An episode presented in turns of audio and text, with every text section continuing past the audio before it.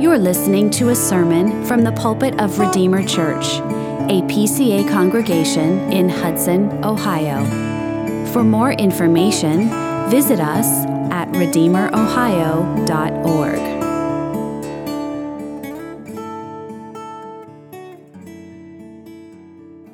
Well, if you would turn with me in your Bibles to the book of Acts, chapter 13.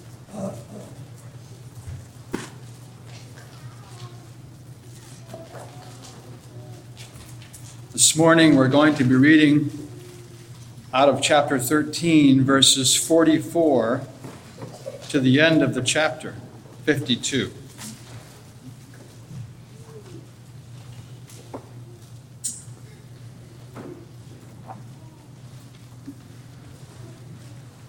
So, Acts, it's on page 922 of the Pew Bible. Acts chapter 13, and we'll read verses 42 or 44 through 52. Hear the word of God. The next Sabbath, almost the whole city gathered to hear the word of the Lord. But when the Jews saw the crowds, they were filled with jealousy and began to contradict what was spoken by Paul, reviling him. And Paul and Barnabas spoke out boldly, saying, It was necessary that the word of God be spoken first to you. Since you thrust it aside and judge yourselves unworthy of eternal life, behold, we're turning to the Gentiles. For so the Lord has commanded us, saying, I have made you a light for the Gentiles, that you may bring salvation to the ends of the earth. And when the Gentiles heard this, they began rejoicing and glorifying the word of the Lord, and as many as were appointed to eternal life believed. And the word of the Lord was spreading throughout the whole region. But the Jews incited the devout women of high standing and the leading men of the city, stirred up persecution against Paul and Barnabas, and drove them out of their district. But they shook off the dust from their feet against them and went to Iconium. And the disciples were filled with joy and with the Holy Spirit.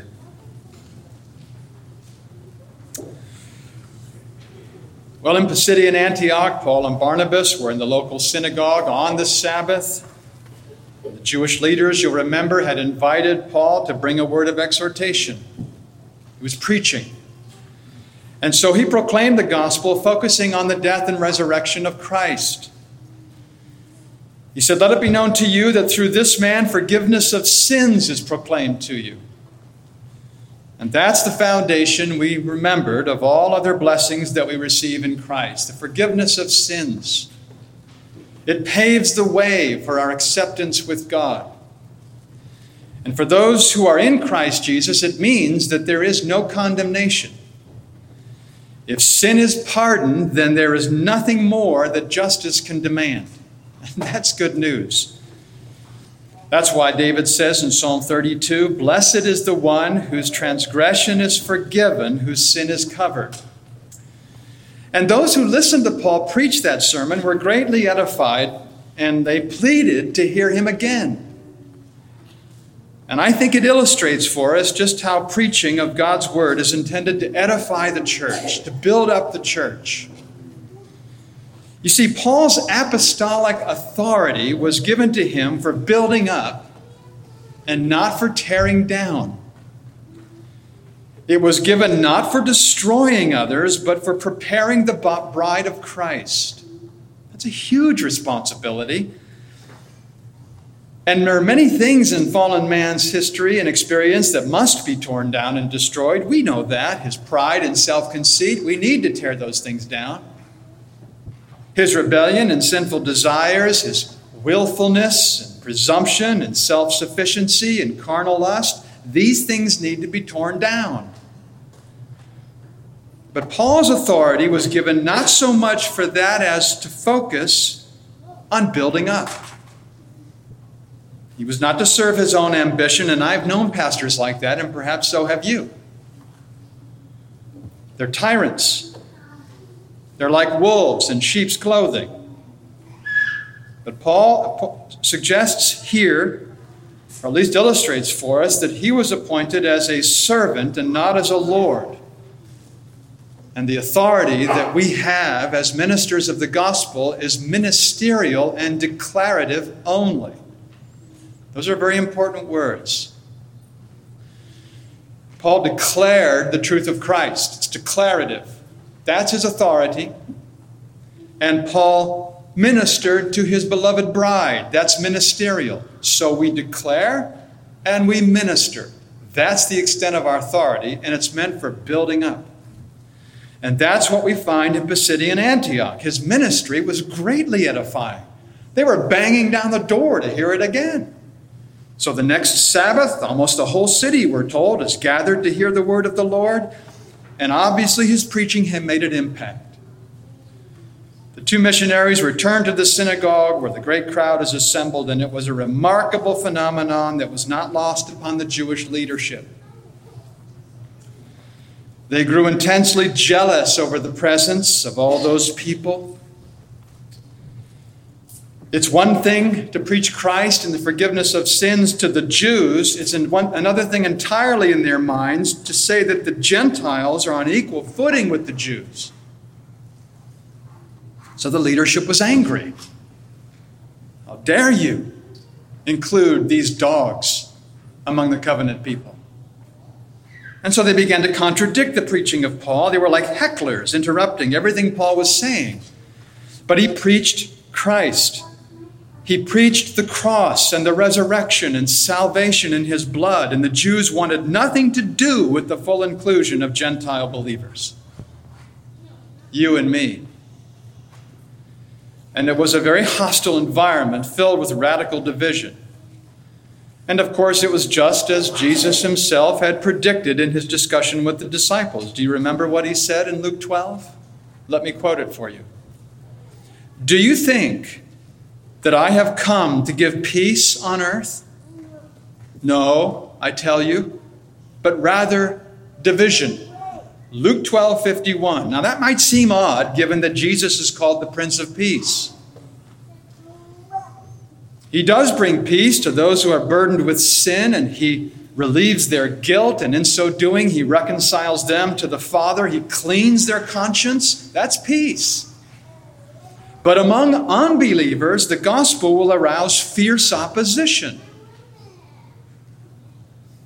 Their hearts are hard. I was one of them at one time. I know this. My heart was hard. My neck was stiff. My soul was unrepentant. I hated the gospel. Why? Because it exposes my sin. It calls me to repentance and it humbles my pride. And of course, unbelievers, we're told in Scripture, are opposed to parting with their cherished sins and submitting to Christ.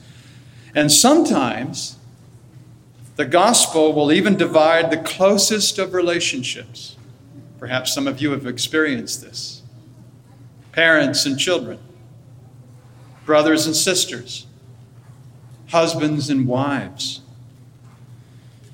And Jesus foresaw this when he said that one's enemies will be those of his own household, because the gospel divides due to the sinful corruption of the human heart. One person determines to keep his sins while another person is willing to give them up. That's division. And we can be saddened by it, but it should come as no surprise. We must really strive as far as we can to be at peace with all men and women. But do never forget that the truth of Christ will often arouse opposition. And what strikes me this morning is the way that Paul and Barnabas pushed back on the hecklers. It's as if they were saying, Look, it was necessary to preach the word to you Jews first. That was God's will. But you thrust it aside and you've refused to listen to the gospel message. So we have no alternative but to cease and desist in offering you salvation. We have no alternative but to cease and desist in offering you salvation. There is in this life no more solemn or sobering condition than that. When God gives over a sinner to himself, when he leaves him to his own desires. Three times in Romans chapter 1, it says God gave them up, meaning I think that he withdrew all of his restraining grace. He left them alone in their sin. They were abandoned to their sinful desires. They are without hope in the world. That is the most solemn and sobering condition that you can have in this world. The Jews to whom Paul was preaching were suppressing the truth and unrighteousness, and therefore the apostle says to them, You judge yourselves unworthy of eternal life. And by repudiating the preaching of Christ, they forfeited salvation. They condemned themselves, not in word, not necessarily in thought, but by their conduct. By rejecting and contradicting God's word, they certified their place in hell. That's what he's saying. It was as if the judge himself passed sentence from the heavenly bench. You judge yourselves unworthy. And that means that God chose, chooses to use gospel preaching as a double edged sword, as it were. It's used to save some, and it's used to condemn others. We're an aroma of life to life to those who are being saved, and an aroma of death to death to those who are perishing. By means of preaching Christ crucified, he is pleased to save sinners, but by the very same means, he leaves all the rest without excuse. So Paul tells the Corinthians, We preach Christ crucified, a stumbling block to Jews and folly to Gentiles. But to those who are called, both Jews and Greeks, Christ, the power of God and the wisdom of God. What that teaches me is that no one ever walks away from a sermon the same way that he came. He either accepts or rejects. There is no other option. There is no such thing as neutrality. Some, by sheer neglect or indifference, judge themselves unworthy.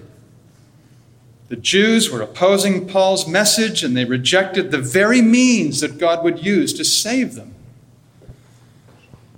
Because it's only an instrument through which the Spirit is pleased to save sinners. And if He wanted to, right now, the Holy Spirit could regenerate and save souls immediately without any preacher. He could do that.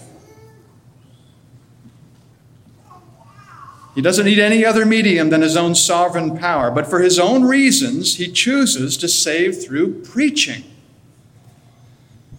And that doesn't mean that everybody who listens to a sermon is converted, because the Holy Spirit is sovereign. It's his work, and he does what he wants. He makes the ministry of the word effectual as a means of saving sinners.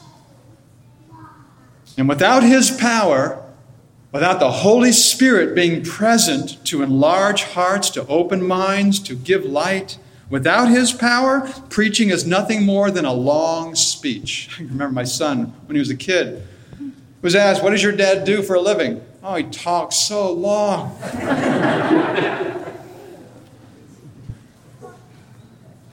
It is only when the Holy Spirit breathes on the word preached that it bears fruit. So I think that's an encouragement for us to pray routinely for the effectiveness of the ordinary means, and preaching in particular. You see, our part is to apply ourselves to this means and to wait upon the Lord. And if we've been awakened to our need, and the Spirit does that, if we've been awakened to our need, then we should pray for a regenerate heart. The efficacy is totally out of our control, but listening attentively is not. If we ignore our Bibles, if we are absent from preaching, then we're no better than the Jews. We judge ourselves unworthy of eternal life because we reject the very means that God said He'll use. You know, some poor people go through their entire lives without paying attention to the Word of God. How foolish is that?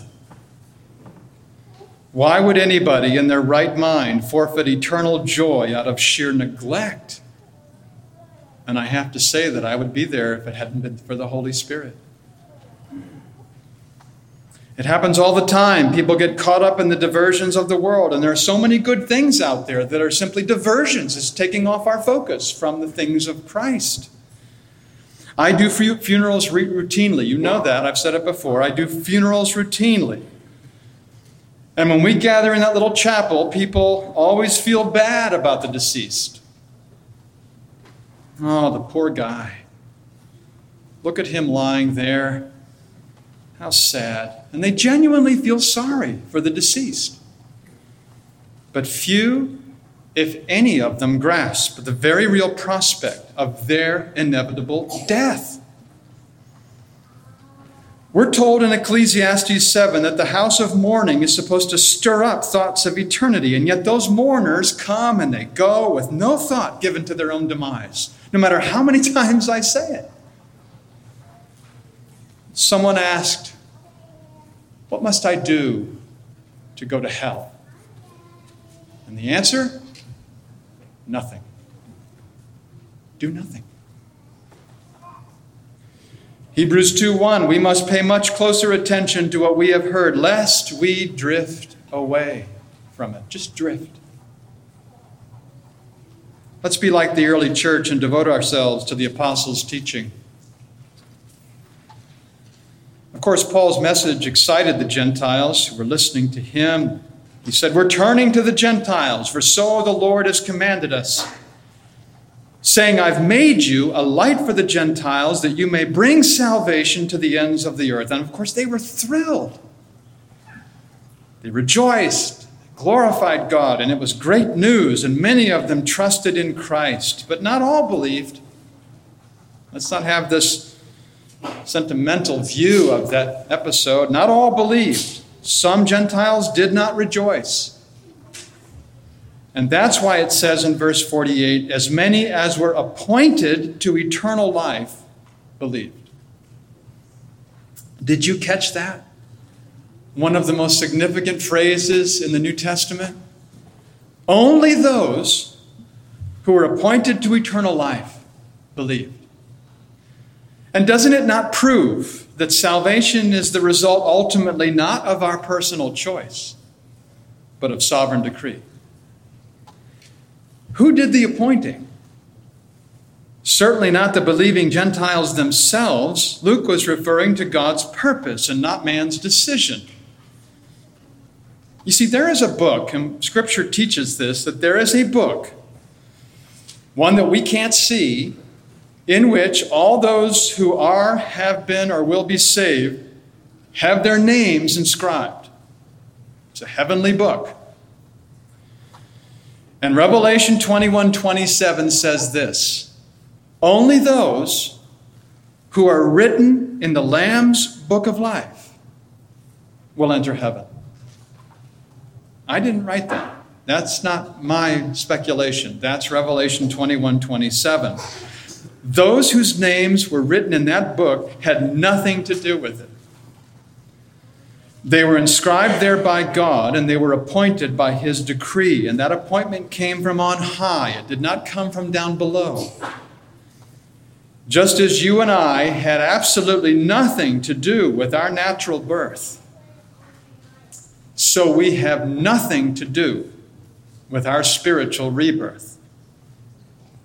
God appointed to eternal life those who believe in Jesus Christ. No one has ever, as far as I know, discussed their birth beforehand with their parents. Never happened. No one can ever say that they decided to be born. They were passive. A person doesn't even have existence until he's actually conceived. And likewise, you draw the parallel, we were spiritually dead before becoming converted by the Holy Spirit. A dead person can't discuss anything. And that means that you and I would never have chosen Christ if we had not been appointed to eternal life. God chose a certain number, a remnant of sinners, and appointed them to eternal life. That's what it's teaching. And this is a mysterious truth. I have to admit, it's not easy to grasp, but the Bible here is explicit. Ephesians 1 Elder Parkin read this. In love, he predestined us for adoption as sons through Jesus Christ according to the purpose of his will. And the Lord didn't do this because he needed to. He doesn't need me, he doesn't need you.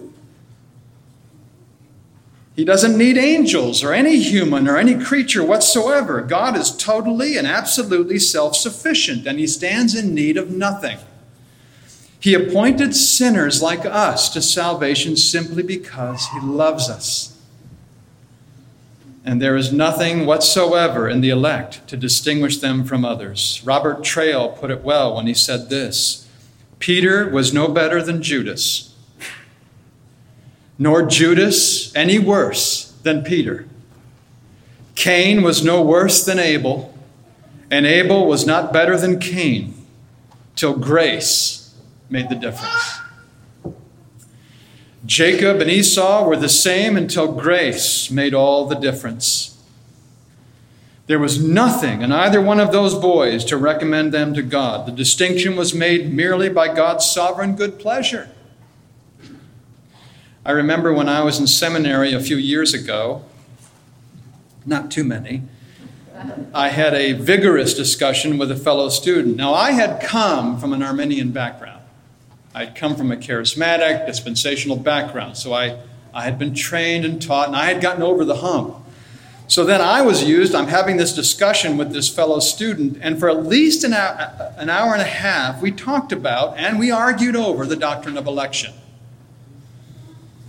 And we looked at the biblical texts that had direct bearing upon the doctrine. A lot of ground was covered as I tried to persuade him of distinguishing grace. And he loved Christ. I'm not questioning his salvation. He loved Christ. He believed in the authority of the Bible. He was a very serious student. But he recoiled at this doctrine, insisting that if this were true, then God's unfair. He kept coming back to that. And we live in a culture that despises making distinctions between people. Everybody's equal, every opinion counts, and there ought to be no distinctions. And I don't know if that's what influenced my friend, but he would not agree. If God distinguished between the elect and the non elect, then he would be partial, he said. And I said, That's right. He is partial. He's an impartial judge, but he is a partial redeemer. He chooses some over others for no other reason than that he chooses them, because all have sinned and all deserve to be judged and all are worthy of condemnation, every one of us. But if the Almighty God sees fit to extend mercy to some, why is that unfair? He said to Moses, I will have mercy on whom I have mercy, and I will have compassion on whom I have compassion. But, as my friend said, every person should have opportunity to believe.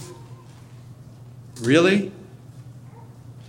Who are you, O man, to answer back to God? Let's not judge the kingdom of God as if it were the United States of America. We call this land a land of opportunity we call God's kingdom a realm of grace. And His grace is distinguishing. He is sovereign and He makes people to differ. And it's not hard to find passages to establish this doctrine. In the days of Nehemiah, for example, the Levites sang praise to God and they declared this You are the Lord, the God who chose Abram and brought him out of Ur of the Chaldeans. Abram it was the distinguishing grace of God that brought him out of idolatry. Just like a brand plucked from the fire, Abram was plucked from Chaldea. Or then again, the psalmist. He rejoices in the God who hears prayer. Then he says, Blessed is the one you choose and bring near to dwell in your courts. So the blessed one, the believer, is chosen by God, distinguished from others, and he's given true faith in the Messiah and kept by the power of God. Consider our Lord's high priestly prayer. He says, I've manifested your name to the people whom you gave me out of the world. Yours they were, you gave them to me, and they've kept your word. When did the Father give them to the Son? Was it not before time? You see, God is unchangeable. And so his plan to give them has to be unchangeable. From eternity, his purpose was to give this people to Christ. And then, of course, there is that clear statement of the Apostle Paul even as he chose us in him before the foundation of the world, that we should be holy and blameless before him. Not only before we had a being, but before the world had a beginning. We were chosen. We were distinguished by God and his eternal counsels, not because we're better than anybody else. That's the mysterious thing. Why would he choose us? Sinful wretches.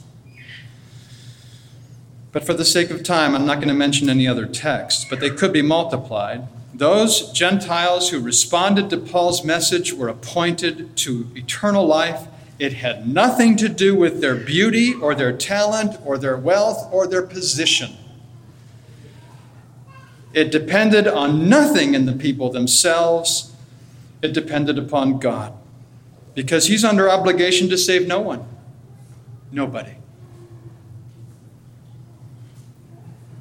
He's indebted to no one.